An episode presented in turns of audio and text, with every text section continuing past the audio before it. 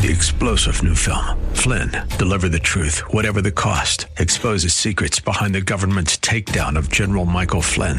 Flynn knew what the intel world had been up to. He ordered the first audit of the use of contractors. This set off alarm bells. He told the truth. He was the most dangerous person for Donald Trump to hire. They had to get rid of Flynn.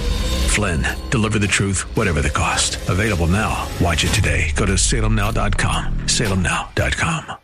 Other than being elected to the Hall of Fame for football, baseball, or basketball, there are no rewards. Unlike what we see in Scripture, Hebrews 11, the rewards of faith. Coming up next.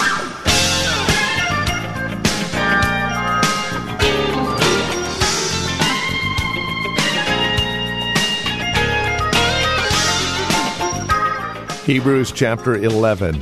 We know it as the Hall of Faith. It's here that there is a litany of names that are paraded before us for being faithful. Throughout Scripture, they're noted as people of faith. But there were rewards that were attached to that faith, as we'll see today. Welcome to Truth for Today with Pastor Phil Howard from Valley Bible Church in Hercules. We're looking at the rewards of faith as recorded for us here in the Hall of Faith. Join us, Hebrews 11. Here's Pastor Phil Howard and today's broadcast of Truth for Today. Hebrews 11, verse 6. The rewards of faith is what I'm going to talk about, and listen to this verse. And without faith, it is impossible to please God. Without faith, mission impossible.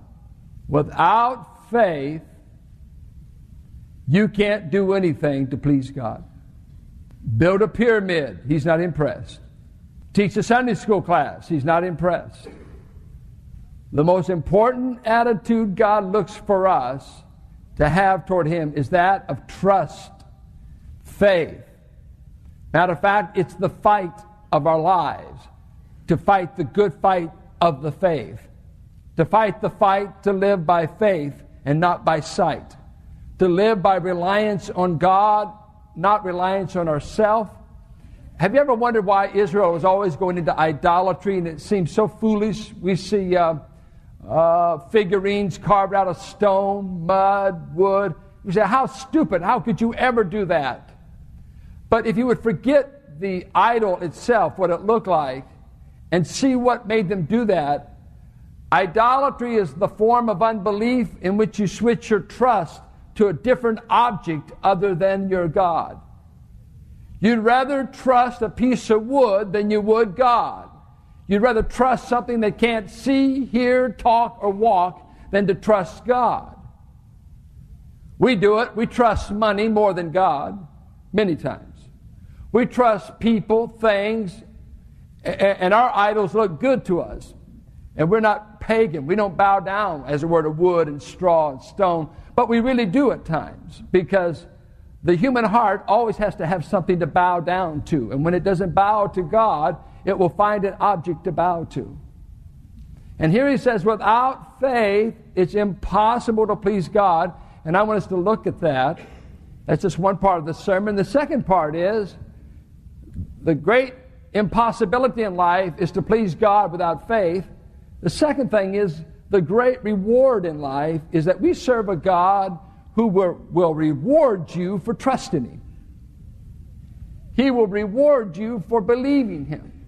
Now that's grace upon grace. The only one in the universe that can't lie says, I'll give you a reward if you'll put your trust in me for salvation and as a believer. I'll reward faith. I'll reward you making me the object of your trust. Isn't that marvelous? It's a great thing. And then we'll spend a little time on the great pursuit of our life, and that is God only rewards those who diligently seek Him. He never rewards the lazy. You've got to want God bad enough. I heard a testimony of a guy last night giving his testimony. He'd been a singer, and he got out into sin and went to secular music, was a preacher's kid and a prodigal. And he told how he got out there for 7 years. He left the faith, left home, left this quartet he was in, became a drug addict, was singing at Las Vegas, And finally, on a Tuesday night at Las Vegas, he came to his senses after he lost so much. And he came to God and got right. But he said, you know something you must know. He said, God uses means to get prodigals back home. For he said, my daddy had fasted 2 meals a day for 7 years and prayed the 2 hours he would have eaten to bring his boy back to God. 7 years. My dad only ate 1 meal a day and prayed the other 2 hours that he would have eaten. Bring my boy back. Bring my boy back. You've got to want it bad enough. Is there anything you want bad enough from God that you would diligently seek him over? I want to say something about grace.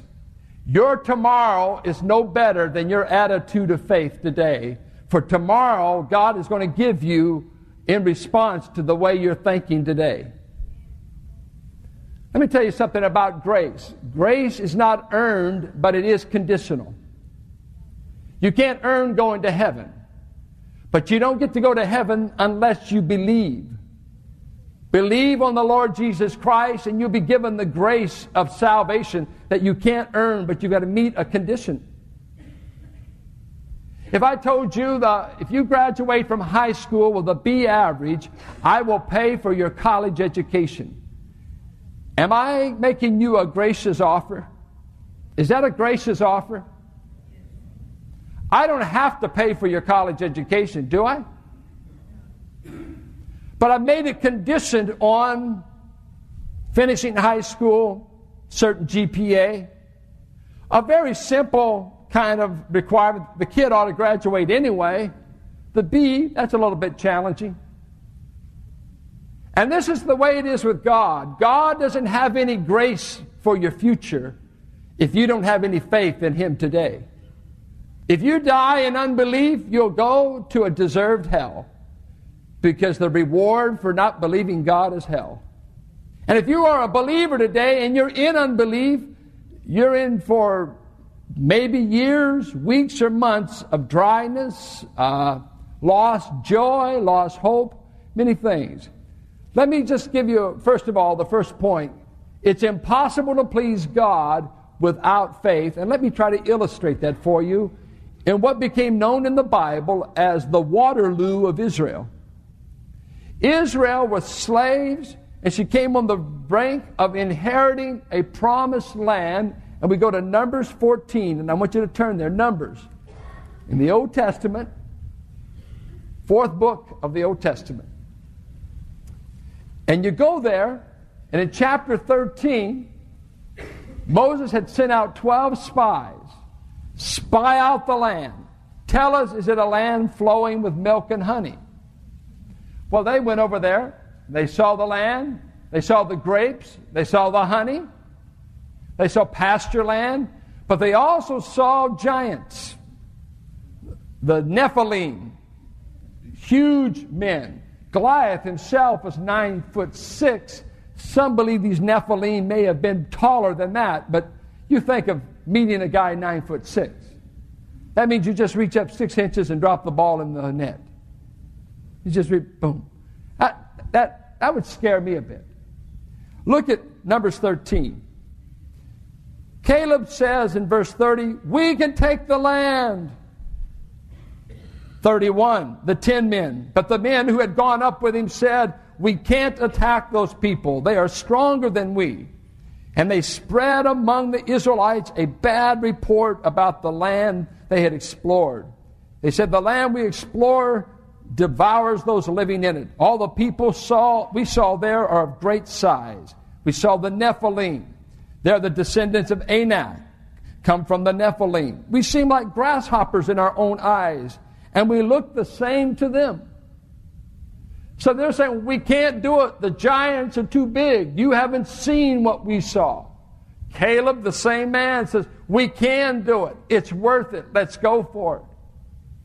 Well, when this report went among the people in chapter 14, they began to grumble and complain, and they said, why has God brought us to this point to be routed and defeated? And verse 4, they said, hey, let's choose another leader to go back to Egypt. and let's knock off Moses and Aaron. Let's kill them. When you don't know what to do, kill the leader. You know, when you don't know what to do, kill Moses, kill Aaron. And so the people begin to rebel against the Lord. And in verse 10, the whole assembly talked about stoning them. Then the glory of the Lord appeared at the tent, and he rescues Moses. And he says, how long will these people treat me with contempt? How long will they refuse to believe in me in spite of all the miraculous signs I have performed among them? I will strike them down with a plague and destroy them. But I will make you into a nation greater and stronger than they. Then Moses begins to intercede. He says, God, it wouldn't look good if the Egyptians found out you knocked us off. We kept saying that you could bring us into the land. Don't kill them. The guy that they wanted to stone becomes the guy that intercedes for their life. And God listens to him. And he says, okay, I won't kill them. He said, be slow to anger. And listen to what the Lord says, verse 20. The Lord replied after Moses interceded, I have forgiven. Isn't that wonderful? Isn't it wonderful to be forgiven? But I want you to find out something. You could be forgiven and still have some problems. Watch this. I have forgiven them as you asked. Nevertheless, as surely as I live, and as surely as the glory of the Lord fills the whole earth, not one of the men who saw my glory and the miraculous signs I performed in Egypt and in the desert, but who disobeyed me and tested me 10 times. They said, God can't give us manna, can't give us water. Gripe, gripe, gripe at the Red Sea. They went to kill Moses. They complained. 10 times, God said, they've provoked me. They've tested me. Not one of them will ever see the land I promised on oath to their forefathers. No one who has treated me with contempt will ever see it. But because my servant Caleb has a different spirit and follows me wholeheartedly, I'm going to let him into the land. Now watch. Watch in verse 20. The Lord said to Moses and Aaron, how long will this wicked community grumble against me? You always know you're in unbelief when you're full of grumbling. When you're grumbling, you're not believing. It's the sure-tell sign something's out of kilter. When you get on a critical spirit, grumbling, and that murmuring, it doesn't accompany the life of faith. Grumblers are not believing God. They're grumbling about their circumstances. I'm not getting what I deserve. I don't like this, whatever. But just know that grumbling is one of God's ways to let you know, you just moved from faith to unbelief. Well, they're grumbling. And God says, I've heard the complaints of these grumbling Israelites, so tell them, as surely as I live, declares the Lord, I will do to you the very things I heard you say. They said, when they were over there, they said, our kids are going to be plundered if we come to this land. We can never take it. God says, you know what? I'm going to do just like you said. Watch this. As surely as I live, declares the Lord, I will do the very things I heard you say. In this desert, your bodies will fall. Every one of you 20 years old or more who was counted in the census and who has grumbled against me. Not one of you will enter the land I swore with uplifted hand to make your home, except Caleb and Joshua.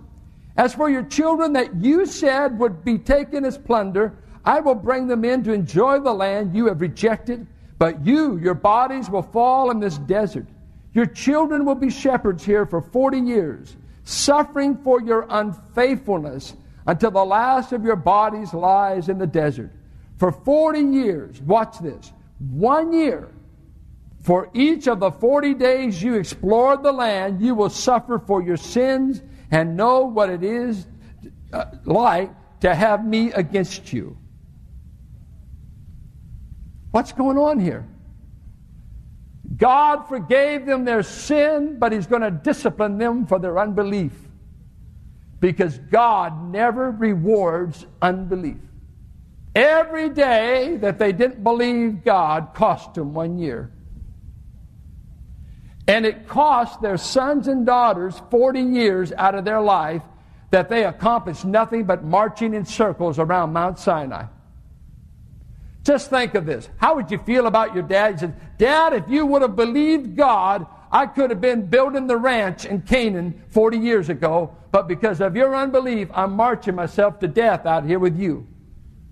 And I've got to wait till I bury you and Mama before I get to go into the inheritance we could have had 40 years ago, but you wouldn't believe God could keep a promise and give us the land. This becomes throughout Scripture a Waterloo experience. You'll find it in Psalms. Psalms 95, he talks about worshiping God, then all of a sudden he goes into this, he says, be sure that you don't develop the attitude they had at Meribah, Exodus 17. God, you can't give us water. Don't get the attitude they had in the time of provocation, Numbers 14. Where my people would not believe I could give the land. I was ready and willing. But God never does reward unbelief. There's a lot of Christians I've met. Is it possible to be a Christian to be miserable? I've seen a lot of Christians that are on the right side of Egypt that are on the wrong side of Canaan. They're out of Egypt, but they're not in Canaan. They're on this wilderness march. I'm saying, what are you doing going in circles? Says, I can't believe God. I can't trust God. Now, they wouldn't say that. They would say bad circumstances maybe. This is against me. That's against me. That's against me.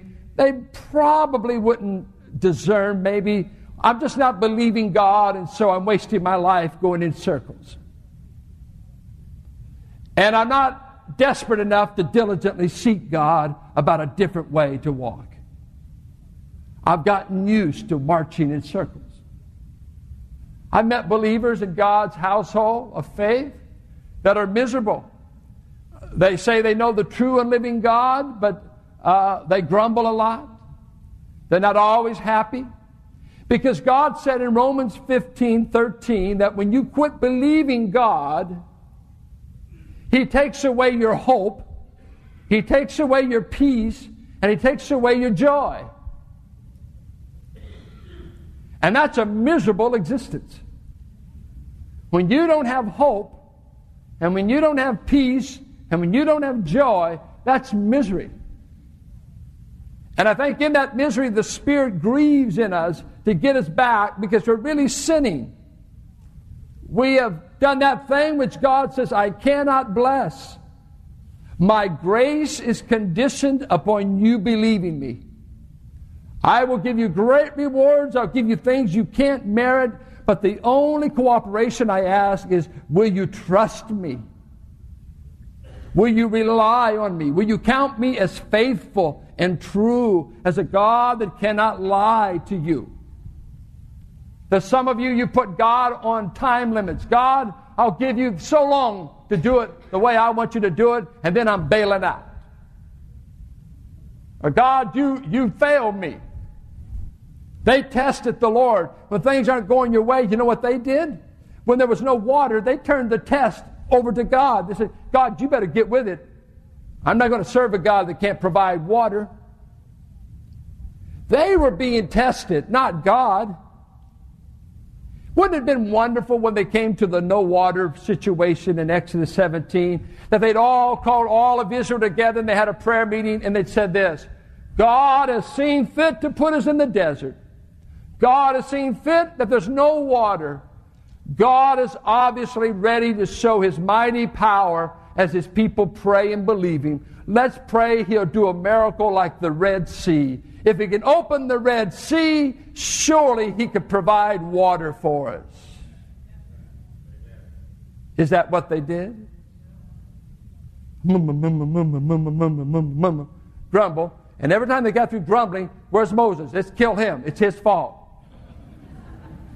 Poor Moses. No wonder he didn't make the land. The people drove him crazy. The people drove him to sin.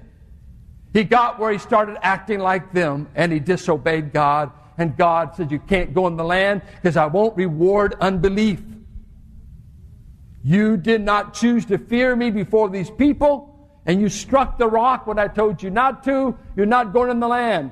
Oh, let me tell you, in this project Canaan, these 12 years building this building and going through the different giants we had to fight, I used to often say to the men, I'm afraid of hitting a rock on the way and being left out of the land.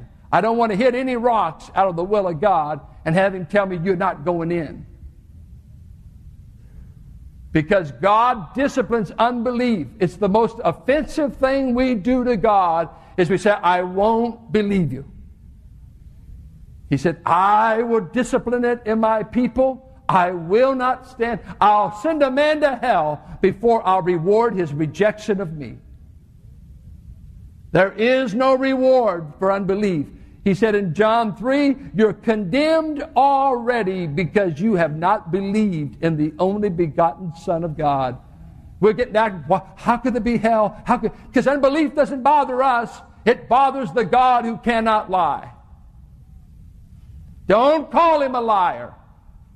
If you do, he'll discipline you in anger or love, but he will not reward the attitude of distrust. He doesn't deserve to be treated that way. He deserves our trust. Look at what he says, just to show you some other places. We're running as we can to the New Testament. Look at Psalms 95. It's interesting that in a worship psalm, and he's talking about worship in the first 7 verses, come and sing, come and bow down, worship this great God. And right in the midst of it, at verse 8, today if you hear his voice, do not harden your hearts as you did at Meribah, as you did the day at Masa in the desert. That's still Exodus 17. Meribah means quarreling and Masa means testing. Where your fathers tested and tried me, though they had seen what I did. For 40 years I was angry with that generation. I said, they are a people whose hearts go astray, and they have not known my ways.